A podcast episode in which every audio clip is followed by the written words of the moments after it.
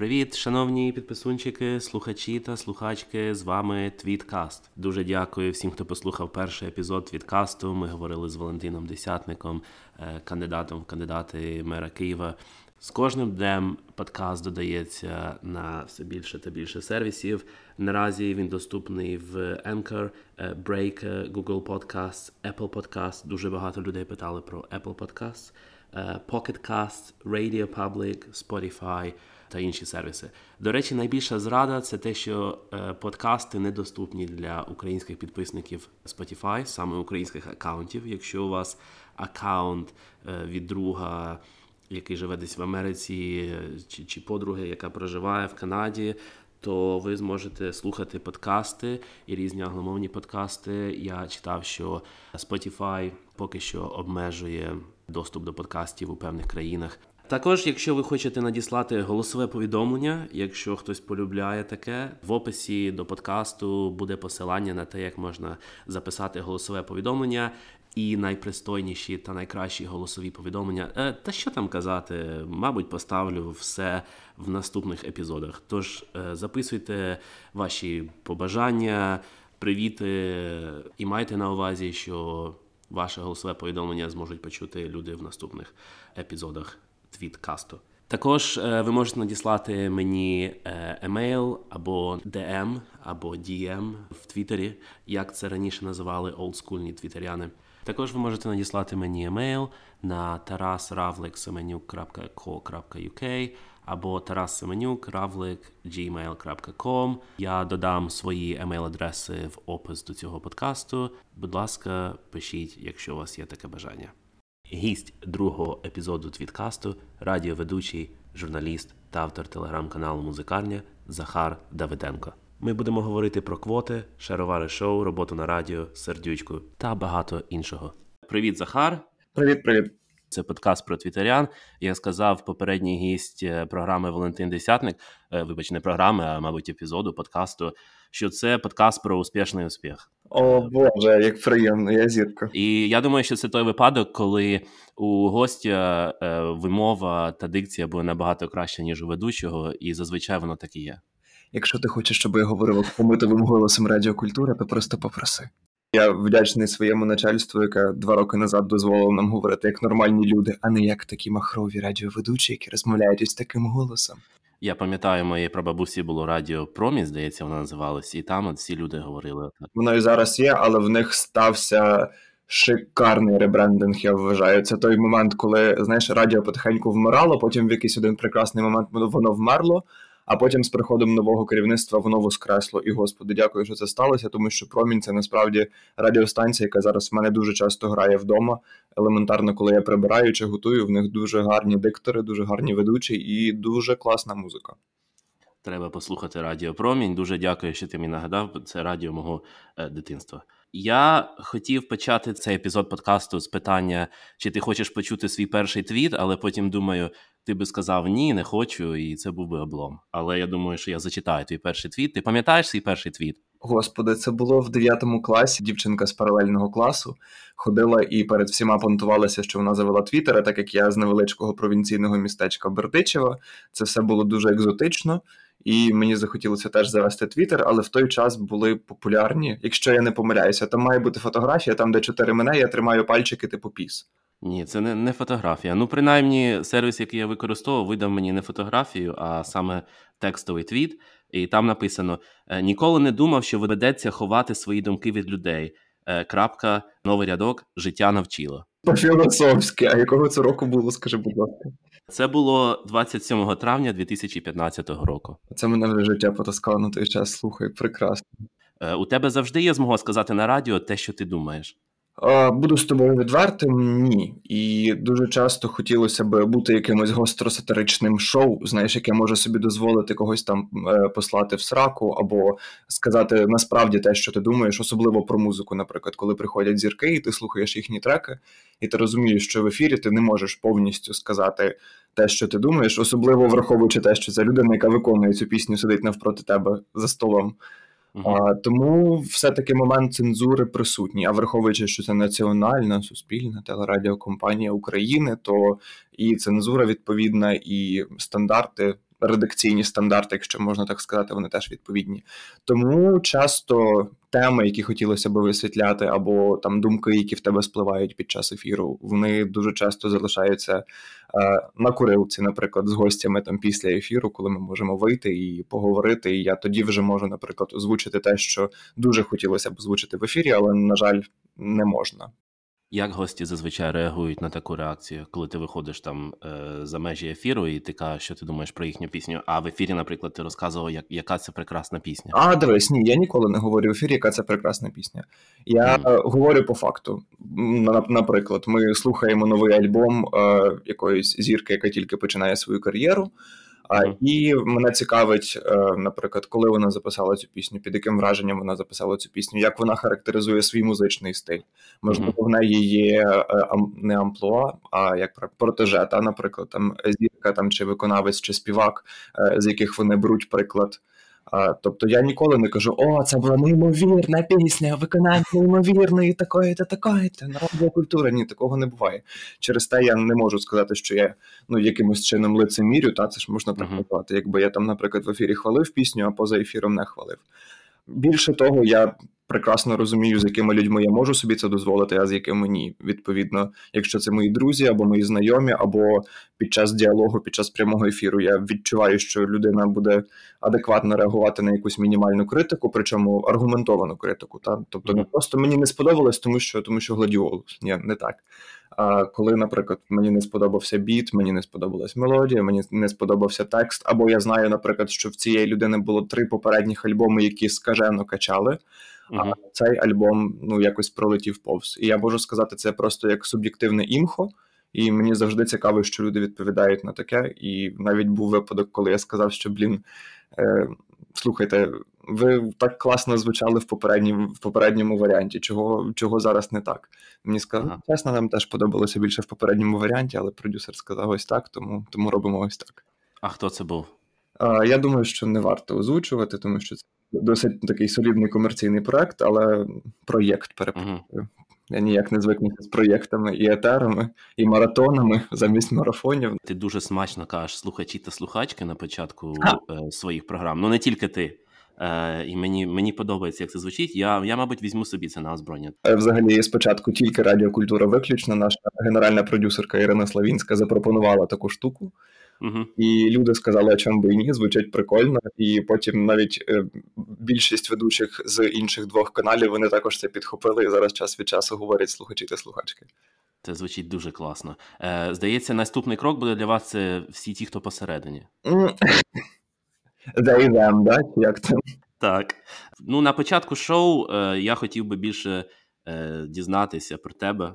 Е, тому що насправді ми ми дуже мало знайомі. На превеликий жаль, я зафоловив тебе десь, може, декілька місяців тому. Це якось так випадково відбулося. Розкажи, як як ти прийшов на радіо? Це була дуже цікава історія, насправді, але to make the long story short, в мене колись був е, фотопроєкт, який я е, вирішив від безробіття і нудьги якогось літа, здається, три роки назад чи чотири роки назад. А зробити зі своїм знайомим фотографом, до речі, теж твіттерський Андрій Кузьмін. Е, я знаю його. Так, і я запропонував йому зробити фотопроєкт, який ми назвали Безодніця Project. Безодніця це а, поліський діалект, uh-huh. а, і так на полісі називають підземне джерело, яке ну, б'є з під землі, тобто uh-huh. підземна вода.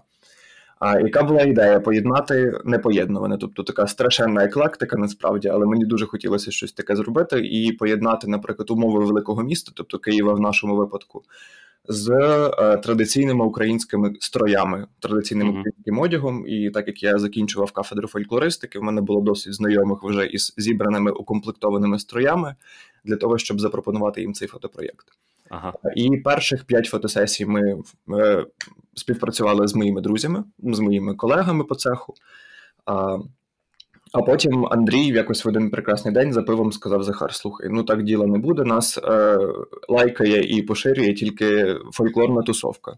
Треба якимось чином вийти за її межі. Ми почали думати, кого можна запрошувати, і я згадав, що існує така прекрасна Тетяна Кисельчук, генеральна продюсерка digital відділу на суспільному мовленні. Угу. І вирішив їй запропонувати взяти участь у нашій фотосесії. Вона радо погодилася, але так як вона, по-перше, російськомовна, а по-друге, взагалі абстрагована від цієї всієї фольклорної тусовки, їй це все було в диковинку. Їй це все дуже подобалося, і вона ходила і розказувала: а розкажи мені ще об тих ваших фольклорах. Ну, така вона була дуже дуже цікава пані. Ага. І якось вже після самої фотосесії за чаркою ми розговорилися за фольклор і за те, і за се, і що було б прикольно якимось чином з цього зробити якийсь класний контент, якийсь класний медіапродукт. І я сказав: да, да, було б класно, було б класно, і на тому все закінчилося. Нічого ми з нею не зробили. Але через рік я отримав дзвінок від генерального продюсера українського радіо Дмитра Хоркіна. Через рік. Ну, умовно, я не буду зараз претендувати на достовірність, але через такий ну, солідний проміжок часу. І за рекомендацією Тетяни Кисельчук він е, запропонував мені е, спробувати. Причому це був не job offer, це було просто запрошення на стажування, тому що тоді починався новий радійний сезон. і Вони шукали людину, яка могла би говорити про український фольклор е, живо. Смачно, без стереотипів і ну так, типу, гостросоціально, моя моя улюблена метафора. Ось а, і після першого пілоту, ну типу, після першого пробного ефіру, угу. ми зрозуміли, що я буду працювати на радіо, і в мене буде своя авторська програма, яка буде називатися Шаровари Шоу. Це був прямий ефір. Так, це були прямі ефіри, і це тривало цілий рік, ну тобто цілий радійний сезон. Угу. І ось, до речі, з жовтня 2020 року буде reload Шаровари Шоу. Це буде версія 2.0. Я не буду поки заходити наперед і щось спойлерити, але буде цікаво. Прекрасно. Ну тобто, це саме Бізодніса project, що вивела тебе на радіо. Е, ну, якщо почати взагалі здалеку, то фольклорний ансамбль Вінець в місті Бердичеві, потім е, університет Шевченка, кафедра фольклористики, потім і проєкт Безодніця Project, і потім вже радіо. Тобто фольклор насправді мені знадобився, і я дуже втішений, насправді, що я обрав цю спеціальність, тому що ось насправді я зараз себе цілком і повністю в ній реалізую. Тобі колись дорікали слухачі чи слухачки, не можу не згадати про слухачок, за назву програми Шаровари Шоу. Це дуже цікава тема. Знаєш, мені здається, що це працювало в них як мохнате слово. Ага. А, Не розумію, чого, ну точніше, розумію чого. Ми поставили акцент на тригерстві, на тому, що люди це почують і почнуть дзвонити в ефір. І цей тригер спрацював на 100%, я би сказав, навіть на мільйон відсотків. Думають, нарешті шоу про шаровари, про борщ, про сало. Ага, про а коли потім бабуся після оголошення або дідусь, умовно, та або просто вже жінка в такому солідному віці, після оголошення назви програми Шаровари шоу починає слухати, а я там розказую про те, які хор вірьовки гандони, як вони поплюжать українську культуру. В них ставався шок. Тому що вони не очікували це чути, і більшість дзвінків, які ми отримували, вони були негативні. Але це Господи, знаєш, в бізнес цих в бізнес-процесах це називається playing with objections. Коли ти коли ти намагаєшся зрозуміти людину, сказати: Я вас почув, добре, добре, але дивіться, в мене є альтернатива, здорова альтернатива, на мою думку. Я не заперечую вашу позицію, але ось при тому, при всьому, я як фахівець можу вам запропонувати іншу позицію. Давайте ми її розглянемо. І це було дуже цікаво. Це був рік, знаєш, таких е, часто махачів, я б сказав. І так, кожен вихід в прямий ефір закінчувався якимось срачем по телефону. Мені дзвонили і розказували про те, що я спільно з Іриною Славінською, спільно з Радіокультура руйную український фольклор і українську народну твору. Ай-яй-яй. А і більше того, тобі скажу, в кінці сезону я отримав лист. Справжній лист, паперовий лист. Раніше це була поширена практика на українському радіо, що це була по суті е, головна, головний шлях і рівень комунікації з слухачами та слухачками. Від руки написаний. Так, так, паперовий лист, справжній паперовий лист від слухачки з е, Західної України. Я не не точно не пам'ятаю регіон. Ну, неважливо. Е, вона сама вказала свій вік, точно вже не пам'ятаю цифру, там було за 60. Угу. І вона сказала, що їй було дуже цікаво слухати програму весь сезон, і вона дуже дякує за те, що такий контент з'являється на радіо. Але але вона би радила мені змінити назву програми угу. на лапті шоу, або Кирзові чоботи шоу, або Кокошнік шоу. Ой. Тобто тригер спрацював, як можна так сказати, він повністю виконав свою функцію. Але при тому, при цьому, я чесно тобі скажу, мені часом було важко працювати з цими objections людьми, які дзвонили в прямий ефір, тому що в нас був повний дисконект. Ми взагалі не чули один одного. І люд, до людей так і мені здається не дійшло за весь сезон, чому червоні атласні шаровари це погано. Тобто у вас не вийшло змінити слухача? Це як типу обрати нового президента, щоб він змінив країну за за скільки там за два місяці, і одразу на велосипеді їздив на роботу. Та й одразу на велосипеді їздив. Це питання не одної каденції, а у випадку радіокультура питання не одного сезону шаровари шоу. Тому ми вирішили зробити другу спробу. Е, дуже добре, що буде новий сезон. Буду чекати. Керівництво е, тобі щось казало щодо е, негативних фідбеків. Воно було в захваті від цього всього, тому що насправді на той момент я не буду зараз кидатися пафосними фразочками, не знаю статистики, і насправді на fm хвилях дуже важко прорахувати статистику. Знаєш, mm-hmm. це не не софт, який дозволяє дивитися кількість там місячних прослуховувань і так далі. Але при тому, при всьому, в мене майже ніколи не було ефіру, на який не дзвонили. Mm-hmm. Це була програма, яка виходила в прайм тайм в суботу.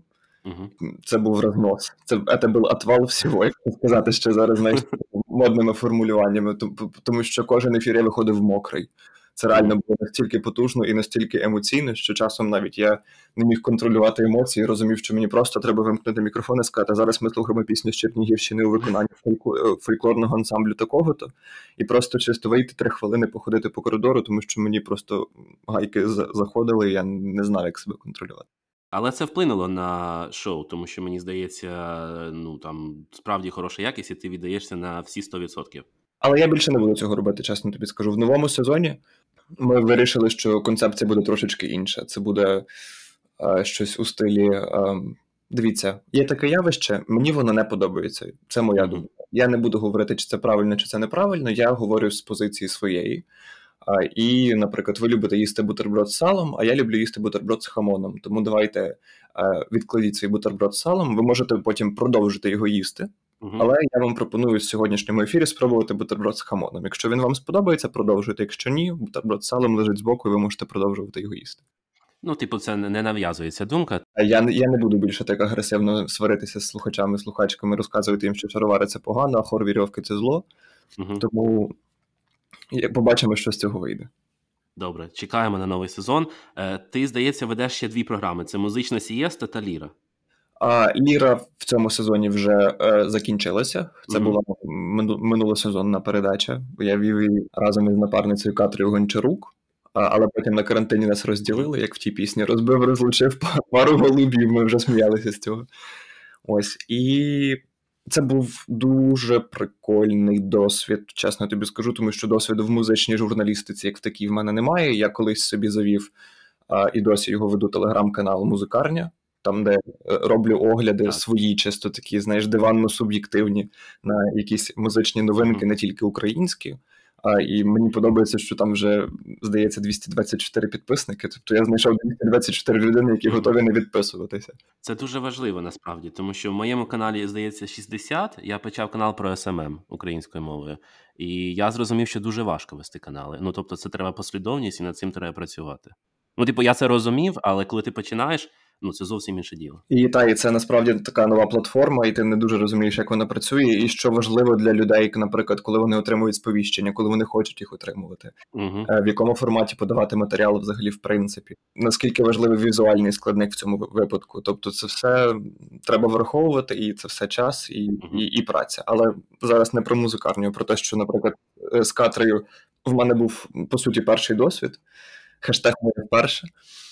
Uh-huh. І я дуже давно хотів вести передачі про музику, але Ірина Славінська на початку моя шефиня, ми її називаємо. Е, на початку сезону ще на шароварах казала Захар: ти фаховий фольклорист, давай ти будеш працювати в тому, на чому ти знаєшся, і будеш вести передачі про український фольклор. Я повністю з нею погоджувався, але знаєш, це така була е, далека мрія, і я до неї прагнув. І ось в другому сезоні мені дозволили все-таки вести передачі про українську музику спільно з Катрею. І це було дуже класно, мені дуже сподобалося. І я насправді планую це продовжувати, але вже не в лірі, а в музичній сієсті. Тут ще проблема в тому, що в нас е, є три канали, і музику, особливо популярну, на себе бере промінь. І коли, наприклад, контент на промені і на культурі перетинається, в нас е, стаються такі контексто... Е, контентові тьорки, давайте це так назвемо. І якщо промінь, наприклад, говорить про музику просто як про явище, тобто та зараз сьогодні ми це привіт, привіт, слухачам, да, слухачка, ага, добрий ранок, прокинулись, посміхнулись. Вони такі, типу, ага. класні і. Е, мені здається, їх було б набагато приємніше слухати в таксі посеред ночі, е, ніж радіокультуру, тому що там під опору, наприклад, водій може просто заснути і на тому все закінчиться. Так. Вони динамічніші в цьому плані, але вони не заглиблюються в музику, в культурне явище, в культурний контекст цього всього. І через те наша передача з Катрою Ліра вона відрізнялася насправді тим, що ми говорили більше про. Про якісь такі внутрякові штуки, Uh-huh. Наприклад, до нас приходив музикант і хаят, наприклад, умовно, uh-huh. і зараз плюс-мінус популярний після Євробачень, після Голос України. І ми порівнювали, наприклад, його пісні з старими автентичними записами фольклорними, які ми знаходили, які нам здавалося схожі, наприклад, на його треки. Uh-huh. І він після ефіру виходив і казав: Вау, вау, вау, я не думав, що це буде настільки серйозно, і настільки глибоко, і настільки тяжко. Тобто, це все було трошечки в іншому ключі, в іншій подачі, але ось цілий сезон ми так пропрацювали. і Насправді мені сподобалося дивитися на музику під таким кутом. Тобто, не робити це просто як а, сухі голі анонси. Uh-huh. І давати якусь аналітику при тому при всьому, враховуючи, що Катрія, моя напарниця, мала консерваторську освіту, uh-huh. в плані музичної критики вона була потужніша, ніж я. Тобто я в неї насправді багато чому навчився, і деякі прийоми навіть досі використовую від неї, коли вона щось порівнює, і це все дуже класний і безцінний досвід, насправді. Ну, це досвід. Плюс у неї був досвід, та і чесно скажу. В нас намалювався такий тандем, що коли нам сказали, що в новому сезоні ми більше не працюємо удвох, ми прямо засумували і пообіцяли піти разом напитися, тому що це був дуже гарний і дуже потужний дует, який, мені здається, функціонував на 100%. Але ви тепер можете дружити та підтримувати зв'язок, правильно? Та, або ходити до один до одного, як зіркові гості. На на чарку. Гість твоєї мрії, з ким би ти хотів зробити інтерв'ю? От якби тобі сказали будь-кого. Ну, переважно, мабуть, з, з, з України. Або не з України. Ну ну будь-хто, але бажано ну, бажано хтось з контексту, з ким ти ну, зміг би поспілкуватися через рік чи два, наприклад. Це буде дуже насправді дивно, uh-huh. я би дуже хотів поговорити з Ніною Матвієнко. Угу. А чому саме? Не знаю. Ніна Митрофанівна це любов. Я не знаю, як інакше це назвати. А, Причому е, вона як культурне явище дуже неоднозначна і дуже багато критиків, особливо музичних критиків, етномузикологів, зокрема, е, кажуть, що після неї е, з'явилася така штука в українській музиці, в українському музичному виконавстві, як Матвієнщина. Коли люди намагалися пародіювати і копіювати манеру виконання Ніни Матвієнко, а вона в неї не не народна, тобто не автентична. Вона більше така вже сценічна, хорова, але при тому uh-huh. вона в неї настільки унікальна і настільки неповторна, що можна з закритими очима почути, що співає Ніна Матвієнко. Ну або її донька, насправді це вже тяжче. Ось це якраз оця Матвієнщина, про яку говорять, що дуже багато людей починають копіювати цю манеру, наслідувати її. А я би дуже хотів з нею поговорити, але враховуючи останні інтерв'ю, які вона дає, я розумію, що Ніна Митрофанівна вже може тільки гарно співати. Людина в такому досить поважному віці починає дуже часто говорити якусь дрібідень. Ну так, це це вже починається. Ну, не хочеться щось поганого сказати, але. Але після її інтерв'ю, в якому вона розказувала, що Майдан зробили прибульці, я зрозумів, що на культуру кликати її немає сенсу. Ні, вже, мабуть, не треба, на жаль.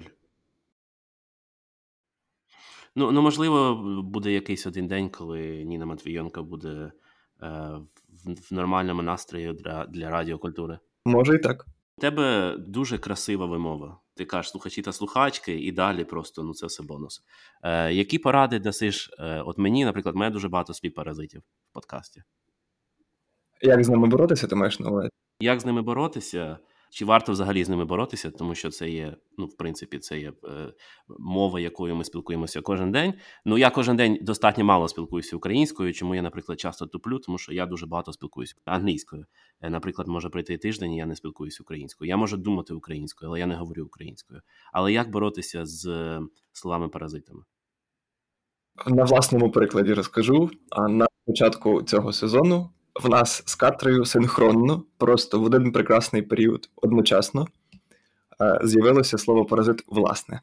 Угу. О, господи, і це кожен ефір звукорежисерки, які сиділи за пультом за склом і допомагали нам вести ефір. В технічному плані вони займаються цим всім, цими всіми процесами. Вони сиділи і в навушники нам кричали: Ви уже достали за своїм власне, скільки можна його використовувати через кожне слово. І ми з Катрою почали просто переслуховувати свої ефіри, і зрозуміло, що це ну, не просто знаєш претензія, це насправді факт.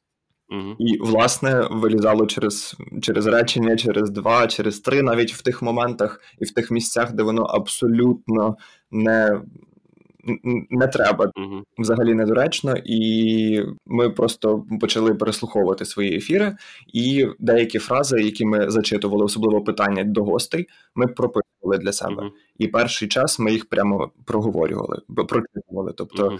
в тебе був кістяк, і ти його повинен був ну, Я говорю особисто про себе. Мені здається, Катя робила точно так само, але мені важливо було озвучити питання, так як воно написано без слова власне.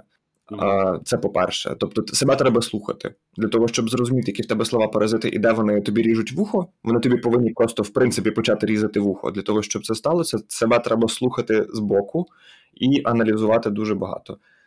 Це по-перше. А по-друге, треба слухати мамонтів, які говорять. Я маю на увазі е, дикторів, радіоведучих, телеведучих.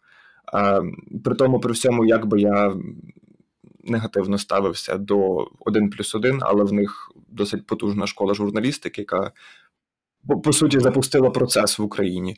Тому ті самі журналістські стандарти в плані мови 1 плюс 1, вони дуже високі. Тобто я маю на увазі, що е, слухати цю мову з боку і брати з них приклад у своєму говорінні, це так само може бути одним із е, способів боротьби зі всякими паразитами і бур'янцями, які в тебе час від часу прос, mm прос, проскакувати.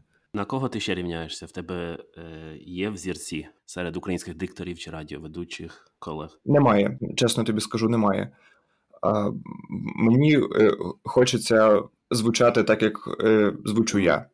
І мені хочеться знайти свій голос. Я розумію, що це насправді може і не дуже правильна практика, тобто, все одно треба з когось брати приклад для того, щоб потім знайти е, свою форму і свій голос. А, Але при тому, при всьому, мені хочеться звучати так, як так, як можу звучати я. І задля цього я просто переслуховую іноді себе і розумію, що часом, наприклад, на емоціях я дозволяю собі піднімати голос трошечки вище. І е, я ці моменти намагаюся ловити, трошечки спускати голос для того, щоб він був нижчий, щоб він був стабільний, знаєш, такий статичний. Мені подобається це слово в плані голосоведення, коли в тебе статичний голос, коли ти можеш говорити при тому при всьому емоційно, але триматися в, е, в рамках якогось діапазону. Тобто не говорити там, наприклад, говорити, говорити, а потім в якісь моменти починаєш говорити ось так.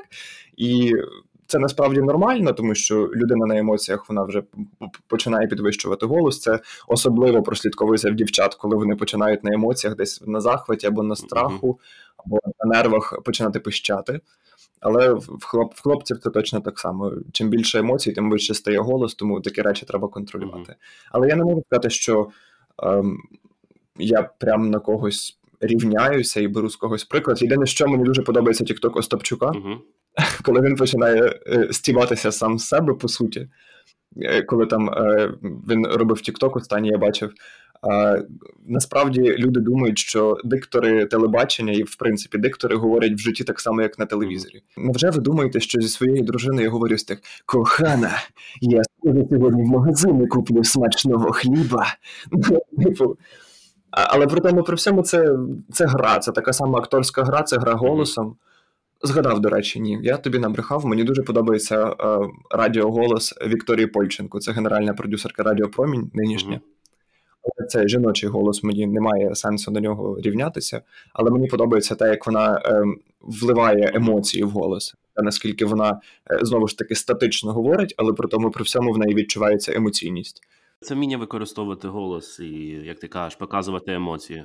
Так, це гра голосом елементарно. Знаєш, е, коли людина починає говорити на посмішці, це починає відчуватися навіть аудіально. Ось зараз я говорю е, без посмішки. Якщо я почну говорити з посмішкою, це все одно почне відчуватися, тому що голос mm-hmm. змінюється. І ось такі от прийомчики це все це все практика, роки практики і комунікації з слухачами, слухачками в прямому або не в прямому ефірі, насправді. Хочеться закрити тему радіо, ну принаймні наскільки це можливо. Далі хочеться поговорити про музику та музикарню. Але останнє питання про радіо. Як ти думаєш, в Україні є майбутнє у радіо? Тому що я сьогодні, от буквально свіжак, я прочитав е, в BBC, ні, здається, в The Guardian я прочитав, що BBC буде звільняти майже всіх, е, хто працює на радіо на BBC, і буде змушувати їх подавати на обмежену кількість робіт, які поєднують в собі радіо та телебачення і та інші медіа, digital, кіно і так далі. Як ти думаєш, в Україні є е, майбутнє в радіо зараз, е, перебуваючи на радіо, і я розумію, що радіо з тобою назавжди і в тобі назавжди. Це правда. Є е, майбутнє в радіо, чи воно перейде в якісь подкасти, чи це будуть е, не знаю, голосові повідомлення в Твіттері чи в Телеграмі? Що буде відбуватися з радіо? Це звичайно глобальне питання. Але от те, що ти вже бачив, і те, що ти відчув, от з твого досвіду, як ти думаєш?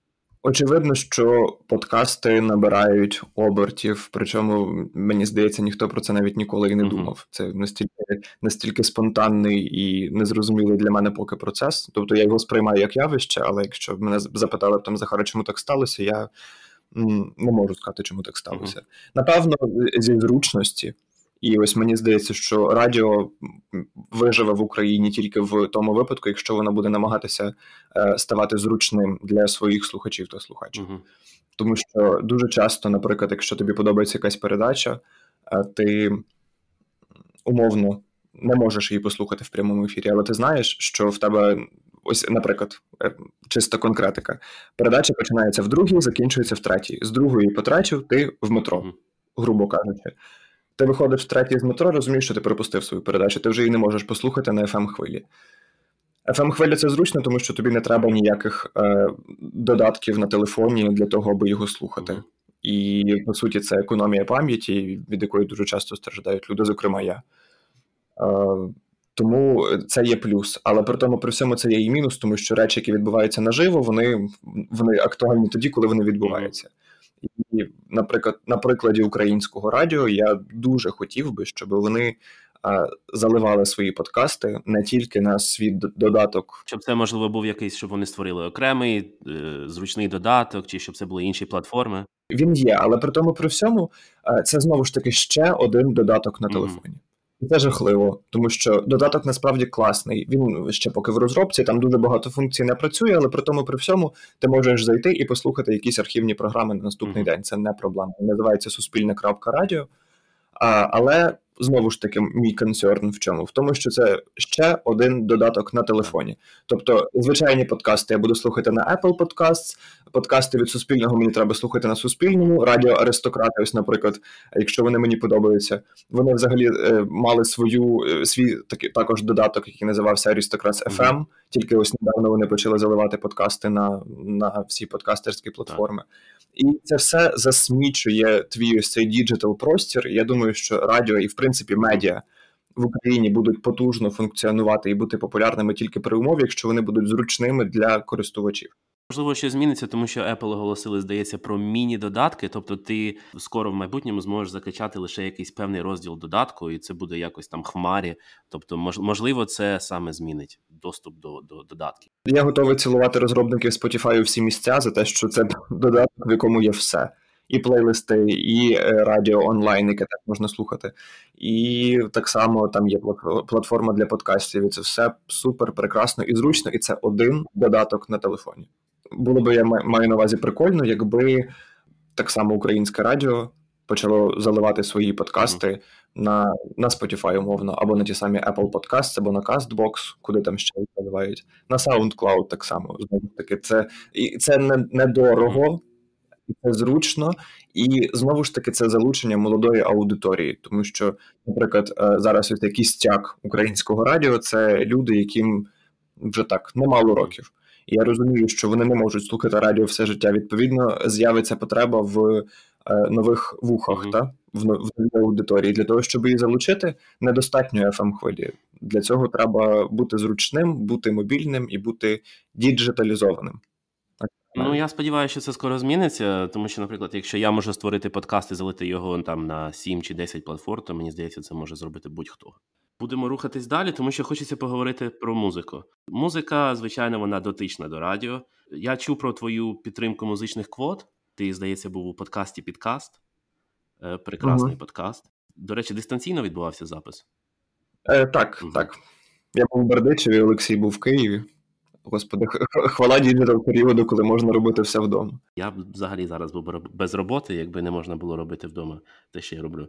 На твою думку, влада має підтримувати сучасну музику на державному рівні. Я розумію, що це дуже глибока тема, е, якщо можна коротко. Ти поставив це питання в момент, коли на нього є конкретна і чітка відповідь, навіть із яскравим прикладом. Ось буквально недавно в Україні з'явилася профспілка музикантів. Я не пам'ятаю, як вона точно називається. Всеукраїнська профспілка музикантів України. Якось а, так ти робив шоу з е, Олексієм Бодаренко, здається, який Е, Так, так до мене приходив Олексій Бондаренко. Він є учасником цієї профспілки, і це насправді перший випадок в історії України, коли музика і музична індустрія, і музична сфера починає кричати про те, що їм так само треба державна підтримка. Come on, чому є е, державна агенція з питань кіно, з питань телебачення, з питань е, театрів і всієї цієї двіжухи?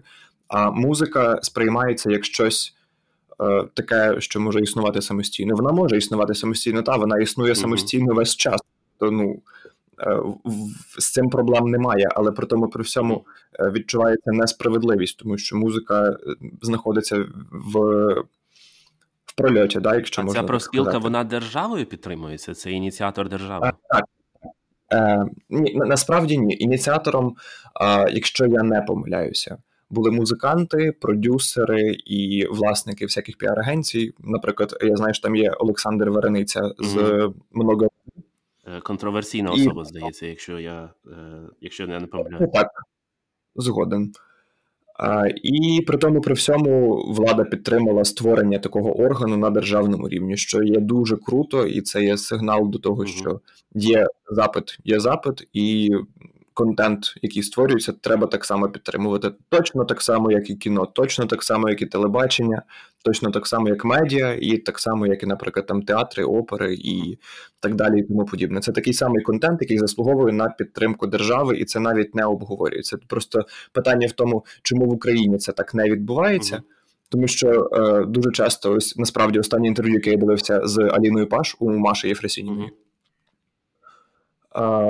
вони говорили про її хлопця, з яким вона раніше зустрічалася. Він з господи, якщо не помиляюся, він француз, але переїхав в Іспанію.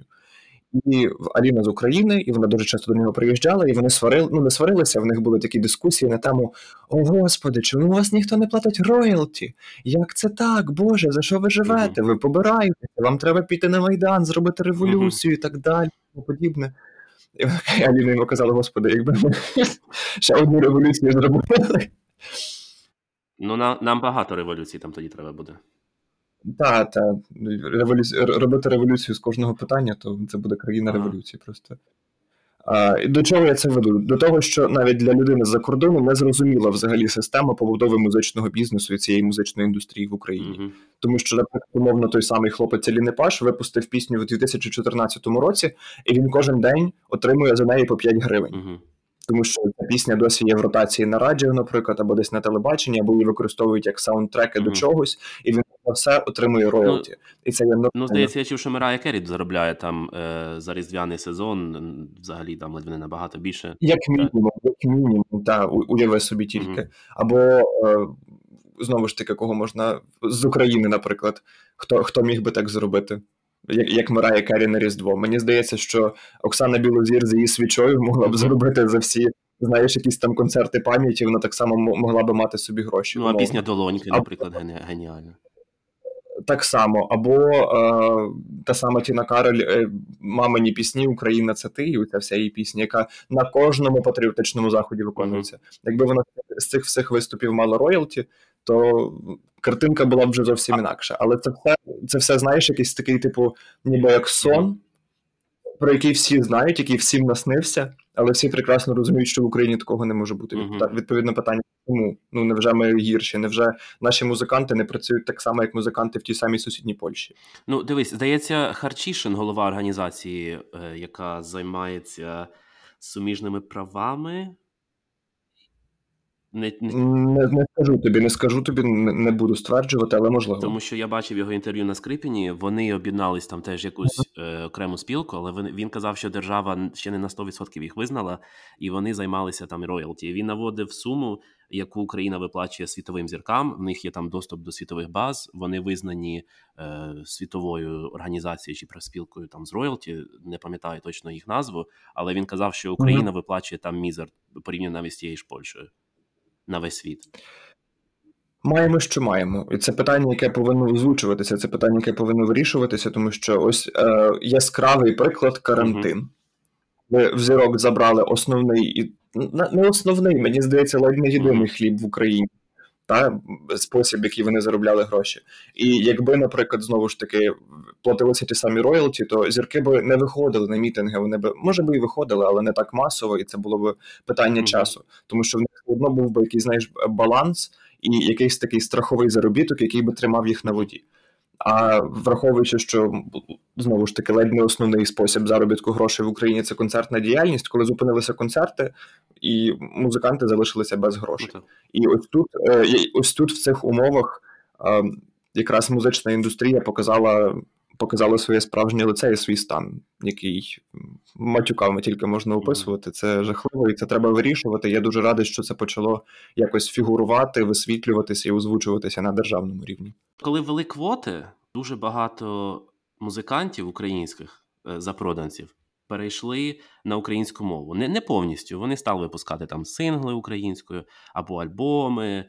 Ну тобто, стало з'являтися у них е, більше українських пісень. Але мені дуже часто здається, що вони звучать нещиро, тому що ти чуєш пісню українською, потім ти дивишся інтерв'ю цього музиканта, і е, ну знаєш, чути, коли людина не розмовляє українською мовою в побуті. Вона себе ніби змушує на тому інтерв'ю говорити українською. Ну тобто, це це, це як українська в них друга мова. Дуже часто ці пісні вони звучать нещиро. Вони звучать, ну ніби от написали російською, але переклали там, уже хай буде для радіо. Але вони змушені писати українською. Ну звучить іноді це фейково. Я просто не буду називати цих музикантів. Я думаю, що ти зможеш подумати про одного або про декілька музикантів, які співали, співали російською, потім там перейшли на українську. Я думаю, що це питання смаку які треба виховувати, і для цього знову ж таки треба час. Не треба забувати, що ми незалежні дуже мало років. Так. Чесно, це дуже мало. І треба більше часу для того, аби в людей сформувався смак, щоб в людей сформувалася якась чітка громадянська позиція, для того, щоб в людей в головах сформувалось взагалі бачення з цього майбутнього, яке вони хочуть або не хочуть будувати в Україні. Це угу. все це все питання часу і питання якогось розвитку. З музикою точно те саме. Е, якщо я говорю суто за себе, не можу брати на себе відповідальність за інших людей, але тим не менш, якщо мені не хочеться слухати цю пісню, я не буду її слухати тільки через те, що вона написана українською. Музиканти повинні записувати українською свою музику не тільки для того, щоб потрапити на радіо, а для того, щоб хотіти. Мені хочеться, щоб музиканти прагнули записувати українською мовою, а не тому, що є квоти, і треба бути на радіо чи там на телебаченні. Але розумієш, без квот не було б е, такого запиту на це. В них навіть раніше не було такої думки в голові, типу, господи, а що ж мені такого зробити? Mm-hmm. Щоб е, для чого мені писати пісню українською? Я пишу російською, я так само спокійно збираю НСК Олімпійський, заробляю гроші, і мені ця українська там ні хвіст, ні в гриву, та умовно. Але зараз їх поставили в умови. Е, які необхідно виконувати. Якщо артист чи артистка та зацікавлені в тому, щоб е, фігурувати на радіо, бути в ротації і бути на слуху, їм необхідно писати пісні українською, і це якраз таки знаєш як домашня робота, mm-hmm. яку чим більше робиш, тим легше її робити. Тим більше правильних людей роблять цю роботу. Ось це по перше. А по-друге, вилізло дуже багато україномовного контенту, який е, раніше не міг потрапити на радіо тільки через те, що він був просто не в силах конкурувати з російськомовним контентом. Ну мені такий контент цікаво слухати, наприклад. Е, абсолютно з тобою згоден. Як ти думаєш, в Україні є професійні музичні критики? Тяжко відповісти, але думаю, що так. Я не впевнений в їхній компетенції на мільйон відсотків. Угу. Тобто я не можу сказати, наскільки вони фахові чи не фахові, тому що дуже тяжко говорити, тобі немає з чим порівнювати. В Україні, якщо є музична журналістика та і музична аналітика, то якщо вона є, це вже добре. Угу.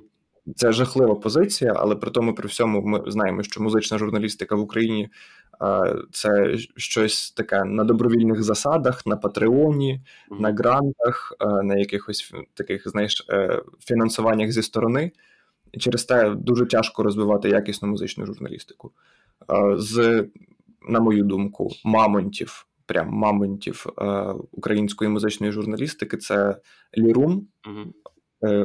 Олексія Бондаренка угу. і слух. Але до слуха в мене є дуже багато питань останнім часом, коли вони роблять підбірки найочікуваніших альбомів 2020 року. Ти заходиш, а там в підбірці є там декілька російських музикантів, якихось російських реперів, і ти mm-hmm. такий, о, господи, серйозно, ви настільки хочете, настільки чекаєте якогось е, чергового альбому російського виконавця. Ну це дивно. Але при тому, при всьому, це має право бути. Вони не порушують закони, це їхня позиція. Вона комусь може подобатись, комусь не подобатись.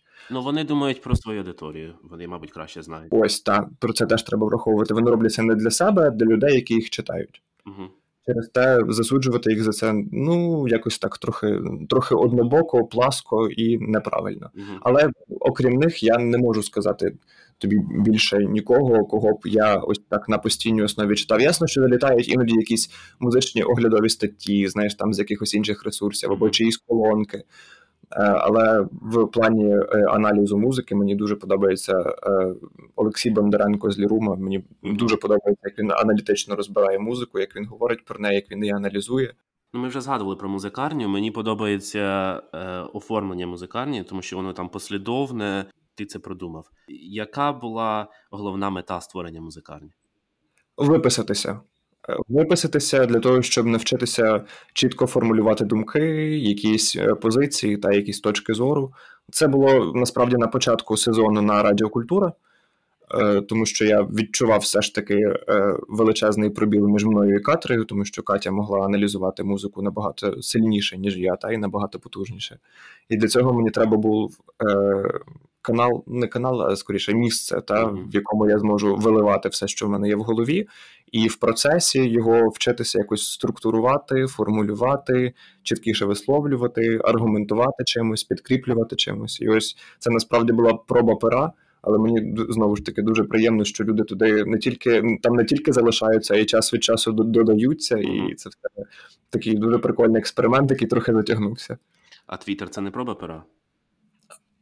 Твіттер, о, це дуже тяжко, чесно тобі скажу, тому що ось ти зачитав мені мій перший твіт, uh і я був трохи в шоках. Мені здається, що коли коли я заводив Твіттер, це коли я тільки його заводив, це швидше була даність моді. Потім, в якийсь час, коли я почав спілкуватися з львівським твіттером, з людьми з львівського твіттеру, це швидше був спосіб комунікації. Ну, це мамонти, це мамонти Твіттера. Там дуже багато цікавих особистостей в львівському Твіттері. Е, Перші три людини, на яких я підписався в Твіттері, це була Лама, Марічка, ага. подруга, з якою я досі спілкуюся. Е, Львівський варіат Назар ага. Хомі зі ага. Львова. А, І Ната Глина. Вона була просто підписана Глина в Твіттері. Знаю. Ось, і це три людини, на яких я був підписаний, і завдяки їм а, І завдяки тому, що я на них підписався, мені Твіттер почав пропонувати більше людей з хештегом Мукертві, і я mm-hmm. познаходив людей і зрозумів взагалі, як це працює і для чого цей Твіттер створений. Але зараз, е, скоріше, Твіттер для мене це можливість, напевно, сформулювати думки, які. Мало кому цікаві, або навіть не так думки, які мені не хотілося б комусь озвучувати, дивлячись в очі. Uh-huh це можливість все-таки висловити якусь свою позицію на якусь тему, на якусь подію, або просто там те, що вилізло в голові. Але ти знаєш, що в тебе немає такого прямого контакту з людиною, і ти не боїшся чогось осуду. А умовно, якщо тобі хтось напише там в реплаї, я з тобою не згоден, там ти дурний, або ти тупий, я скажу добре, дякую, гарного дня, кину в чорний список, і на тому все закінчиться. Тобто це дуже зручна комунікація, насправді. Я в декількох людей там в чорному списку у Твіттері, тому що я теж по різному реагував на, на різних людей людей. І мені здається, що Твіттер міг би використати твою цю думку про те, що напиши те, що ти не можеш сказати людям в очі. Це дуже зручно, чесно тобі скажу. Угу.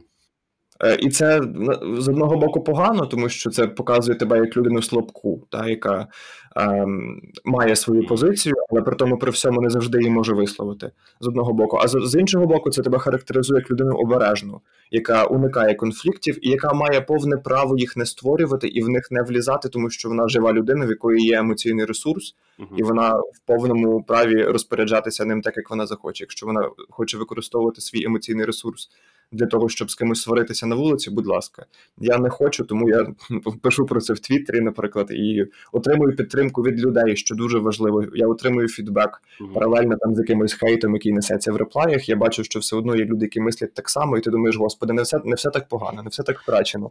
Тому ти сваришся у Твіттері. Я не сварюся в Твіттері, я висловлююся в Твіттері. Якщо люди мене підтримують, це прикольно. А якщо люди мене не підтримують, я починаю сваритися в Твіттері. Та це якась така схема. Не, причому не сваритися. Я завжди за дискусію, я за здорову дискусію. Але якщо людина не здатна мені навести хоча б один аргумент, це вже не дискусія, це вже просто називається емоційний висер. Ну так, е, і я ще раз кажу, що мені навіть може соромно трохи був такий період, коли я був саме людиною, яка не могла навести аргументів. Хотілося просто більше підписників, і я досі ніяк не можу зібрати 2000, мені там 30 фоловерів чи щось таке не вистачає. Підписуйтесь на Тараса, в нього гарний твіттер.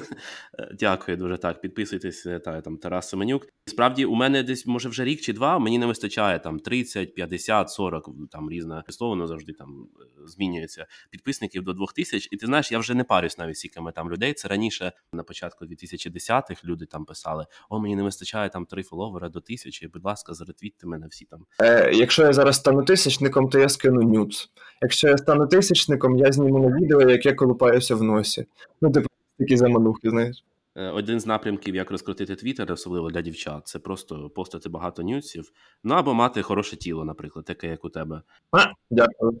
Хочеться все-таки рухатись далі. Можна дуже довго говорити про Твіттер і про мамонтів Твіттера, там про львівських, е, взагалі про е, людей в Твіттері Західної України. Там багато все ж таки легендарних людей. Щодо музики, е, твої українські музичні відкриття 2020 року. Що ти можеш порекомендувати? Відкр... Чекай, чекай, чекай. Воу-воу-воу. А, Ти маєш на увазі релізи чи людей, яких я е, почув вперше? Давай скажемо так: людей, яких ти почув вперше. Тому що там, якщо почнуться релізи, ми там ну можемо сказати, знаєш, про тих, хто вже достатньо відомий, в кого багато уваги. Якщо можна про нових людей, можеш декілька релізів сказати, якщо в тебе щось дуже там горить, і ти хочеш е, навести декілька прикладів хороших релізів. Е, так, хочу і mm-hmm. прям дуже хештег раджу послухати. Давай. Це останній Маліни Паш. Це справжній вогінь. Це альбом, який називається American Dream, uh-huh. поєднання типу Америки і України. І головний меседж в тому, що ми шукаємо щастя десь там за бугром, але насправді воно в нас тут. Ми його просто просираємо і не хочемо нічого робити для того, щоб воно стало можливим. Uh-huh. Потім це дуже дивно, господи, але мені дуже сподобався новий міні-альбом сердючки. Господи, це моє гілки. Я, до речі, слухав його після твоєї поради. Е, Я побачив музикарні, що ти написав. Ой, я забув, як ти написав. Написав, що здається, зараз народилась нова зірка сердючки, чи щось типу такого. Ні, Нова епоха сердючки. Ми стаємо свідками нової епохи сердючки. Так. так. Але альбом здається дуже очікуваний. Дуже такий шаблонний, стандартний, стереотипний. Але в одному з прес-релізів, здається, і піарники написали про те, що сердючка повертається з міні-альбому для фанатів Євробачення, і тут все стало на свої місця. Mm. Це музика, яку люблять. Е, ну, типу, це такий, знаєш, е, мікс євроденсу mm. і диско, і. Ти бачив фільм Євробачення? До речі, ні. Ти знаєш, воно в мене висить в рекомендаціях в переглянути пізніше, і я кожен раз про це згадую, але в мене чогось не доходять до нього руки, але угу. хочу подивитися. Ну, подивись, я рекомендую. Окей. Там є Джамала, я не знаю, ти, мабуть, знаєш, це не секрет. Угу. Я дуже здивався, що не було сердючки, тому що сердючка легенда, сердючка з'являлась там, я не знаю, може в п'яти різних Євробаченнях, якщо не більше, там кожного разу. Мабуть, вони не потягнули сердючку. Або не хотіли, щоб сердючка закрила своєю зіркою всіх інших зірок фільму. О, це правда, да. на фоні неї дуже важко конкурувати. Так. Про новинки, які я знайшов за 2020-й.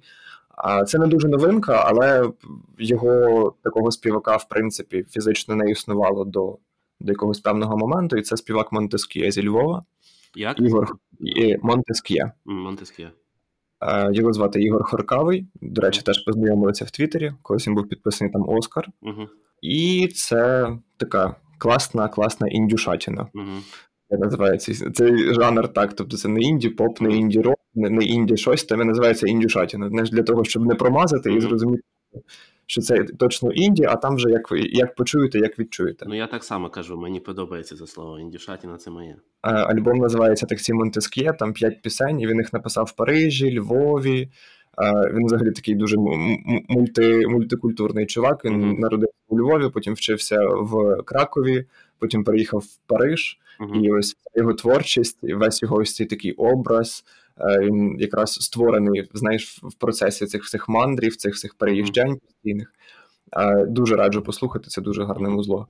А і ще один гурт, який я знайшов якраз коли колупав. А це гурт, який називається Ті, що падають вгору. Угу, Я чув про них. Та і в березні е, вони випустили трек, який називається Зозуленька. Я його пускав в прямий ефір. Uh-huh. А, І це такий прикольний блюз. Навіть не блюз, скоріше соул з примісом якогось року. Uh-huh. Ну, Дуже раджу послухати. Насправді вони дуже фірмово звучать, і вони існують насправді з якогось там чи 95-го, чи 96-го року. Але знову ж таки сформувалися як гурт, який здатен зараз конкурувати на музичній арені. Вони ось сформувалися так зовсім недавно. Через те угу. я про них напевно і не чув. Але вони заслуговують уваги, їх треба послухати. І останнє, що я би порадив, особливо в контексті нинішніх подій у Білорусі, це е, гурт Шума. Угу. Це електрогурт. Е, вони поєднують фольклор електроніку, і в якомусь році не пам'ятаю, чи в 18-му, чи в 17-му вони брали участь у нацвідборі білоруському на Євробаченні, але не пройшли, тому що пройшла якась там вишивана шароварна е, дівчинка в спідниці і з кокошником на голові. Ну, умовно, я не пам'ятаю. Як батька сказав, там так і було. Ну, по суті, так. Угу. Через те вони не пройшли але в них дуже якісна електроніка. Я скажу, що навіть в Україні е, такого мало. Mm-hmm. Такого мало, якщо навіть взагалі немає. Вони дуже якісно це роблять, і це це прям справжня електроніка. Тобто, це не просто знаєш там фольклор, який замісили з електронікою. Mm-hmm. Це якраз електроніка, в якої є етностиль. І ось це такий такий формат, якого дуже мало. І коли не губиться електроніка у фольклорі, а фольклор на фоні електроніки, знаєш, не втрачає своєї актуальності і свого стилю. Mm-hmm гурт Шума. Дуже раджу. Ми вже говорили, ти казав про Spotify, про те, що ти слухаєш на Spotify пісні. Uh-huh. Е, Я знаю, в тебе є хороший плейлист на Spotify. Те Spotify підписка з якої країни? З України. З України. Там просто дуже велика зрада. Я казав в інтро цього подкасту, тому що е, подкасти недоступні в українському так. Spotify. Але поки. поки. Е, зараз зараз ведеться дискусія з цього приводу. Uh-huh. І найближчим часом все-таки планують запуск платформи mm-hmm. для подкастів Spotify, але це станеться не скоро. Так. Тобто вони не вони не говорять ніяких хронологічних рамок, але вони планують це зробити, і насправді це логічно. Але знову ж таки, це питання так само, як і з лейблами. Знаєш, я коли, якщо пам'ятаєш, я говорив в подкасті підкасті mm-hmm. Олексія про це, що Spotify дуже тяжко і невигідно, і геморно заходити в країну, де немає структури. Ну, особливо музичної, і так само подкастерської. Якщо, наприклад, е, я знаю тільки, наприклад, Радіо Скорботу, цех. Та я називаю їх подкастерські цехи, які випускають багато подкастів. Це Радіо Скорбота, Urban Space Radio з Івано-Франківська, Поділ ще є. Та Радіо Поділ і подкаст Підкаст Олексія. mm І більше я не можу тобі сказати, що я знаю прям багато подкастів. mm Це якийсь такий пласт поки в Україні, про який знають е, тільки обрані які подкасти і можуть між собою ними поділитися, але про це ніхто не пише. Знаєш, отак прям капсом. У нас є круті подкасти. Заходьте, слухайте. Я ніколи не бачив рекламу подкастів. Знаєш, якусь таку рекламу. При тому при цьому я часто про це говорю. Але мені чомусь рекламують там, не знаю, шкарпетки, ортопедичні матраци. А подкасти мені ніхто не хоче рекламувати. Подкасти це дорого рекламувати. Це треба, щоб був е, сервіс, чи знову ж таки якийсь лейбл. Це треба структура, щоб була за цими подкастами. Я просто дуже здивувався, коли залив свої подкасти на всі платформи. Потім зрозумів. Ну, по-перше, я зрозумів набагато раніше, що нема подкастів Spotify, тому що я пересів. Е, ну я знаєш, людина не не дуже багато. Пересів з британської підписки на на українську. В нас розпалася родина, там дуже велике горе було. Е, ну, Spotify родина, я маю на увазі. От mm. я пересів на українську родину. У нас була дуже класна родина, британська Spotify, і я зрозумів, що немає подкастів Spotify. Ну, є ще дуже багато різних платформ, де можна слухати подкасти. Але знову ж таки, повертаючись до питання, це ще один додаток на телефоні, який треба мати. Так, е, коли я залив е, свій подкаст на всі платформи. Я просто дуже здивувався. Думав, де мої там тисячні прослуховування. Потім ну, зрозумів, що немає. Я, в принципі, залив е, почав подкаст е, в той час. Е, як Spotify зайшов в Україну, ну майже водночас, і розумію, що українці не можуть слухати подкасти поки що, тому немає моїх там тисяч прослуховувань. Е, Можливо, звичайно, проблема трохи в іншому, але е, я все ж таки кажу, що справа е, в Spotify. Чекаю твоїх тисячних прослуховувань. Е, Так, дуже дякую. Повертаючись до музики, на твою думку, найнедооцінений гурт України взагалі з будь-якої ери. Це може бути там 90-ті, 2000-ті або там зараз існуючий, не існуючий гурт. Дуже тяжко говорити про недооцінені, тому що в один час вони можуть бути оцінені, переоцінені, а потім з часом вони втрачають свою актуальність. Мгм. Це є нормальний процес, якщо музикант чи музикантка не здатні слідувати якимось трендам. Умовно, наприклад, моя е, зіронька просто від серця відриває ділюся. Е, це зірка 90-х Руся, Угу. е, сестра, здається, старша сестра Наташі Корольової. В неї шикарний євроденс. Угу. Це і причому український, і причому з такими фольклорними нотками. І це е, перша пані, яка виходила на сцену в джинсах Levi's, Угу. вдягала стару бабусину вишиванку, яку вона там спеціально для концертів вдягала. І це все було дуже стильно і класно, але вона була класна і популярна тоді, коли вона була популярна. Відповідно, ось в 2020 році вона випустила альбом, який називається Меланхолія, Угу. Де треки, по суті, дублюють те, що вона робила в 90-х. Він нікому не зайшов. Угу. Ось і тут питання: я можу назвати цей альбом недооціненим? Не можу, тому що він не актуальний. Угу. Але я кажу не про альбом, я кажу про гурт. Ну я розумію, про що ти кажеш, тому що все ж таки це виконавець.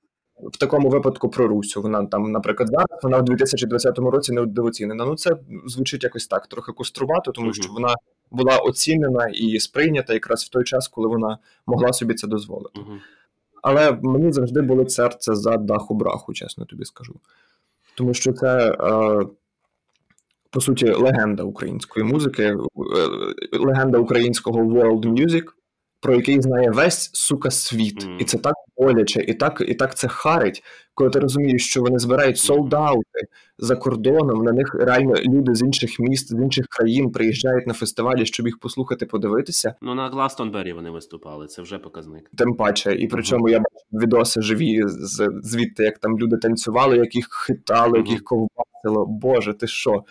Вони, вони реально фірма. Це реально фірма, якою треба пишатися. Але чогось українці і українська сцена вони пишаються дахою брахою тоді, коли вони їдуть за кордон і представляють Україну там. Угу. А коли вони приїжджають сюди, то такі, типу, м клас, да, це той гурт, який збирає солдати за кордоном. Да, е, хлопці, дівчата, да, і тому їхні квитки коштують по півтори тисячі гривень, тому що вони можуть собі це дозволити, і вони на це заслуговують в кінці кінців.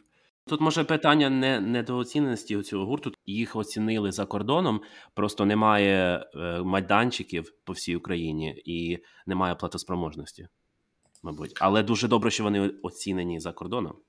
Але хотілося, щоб е, ми цінували своє, Так. знаєш, Е, і цінували його тоді, коли воно в нас під боком, а не тоді, коли воно їде в Британію і збирає солдати. Це дуже сумно. Я бачив, їх запросили. Там класний є Open Air, в безкоштовний, звичайно, в Запоріжжі. Е, Він організовується місцевою владою, і там запросили даху браху. Е, Я просто сам Запоріжжя, то мені дуже серце завжди болить за Запоріжжя. Я ніколи не міг подумати, що Даха Браха колись буде виступати в Запоріжжі, але ну це щось таке дивне, правильно сказати. Гурт, який з України не має успішних, ну як не, не те, що успішних турів, а немає турів по всій абсолютно Україні. І вони не такі масові. Я не можу Мгм. сказати. Я був на їхньому ювілейному концерті в е, палаці спорту. Угу. Я не можу сказати, що це був прям солдаут. Людей було багато, та я згоден, але це не був солдаут. Це не було як на касці, наприклад, коли я ходив на, на в той самий палац Україна на каску. Угу.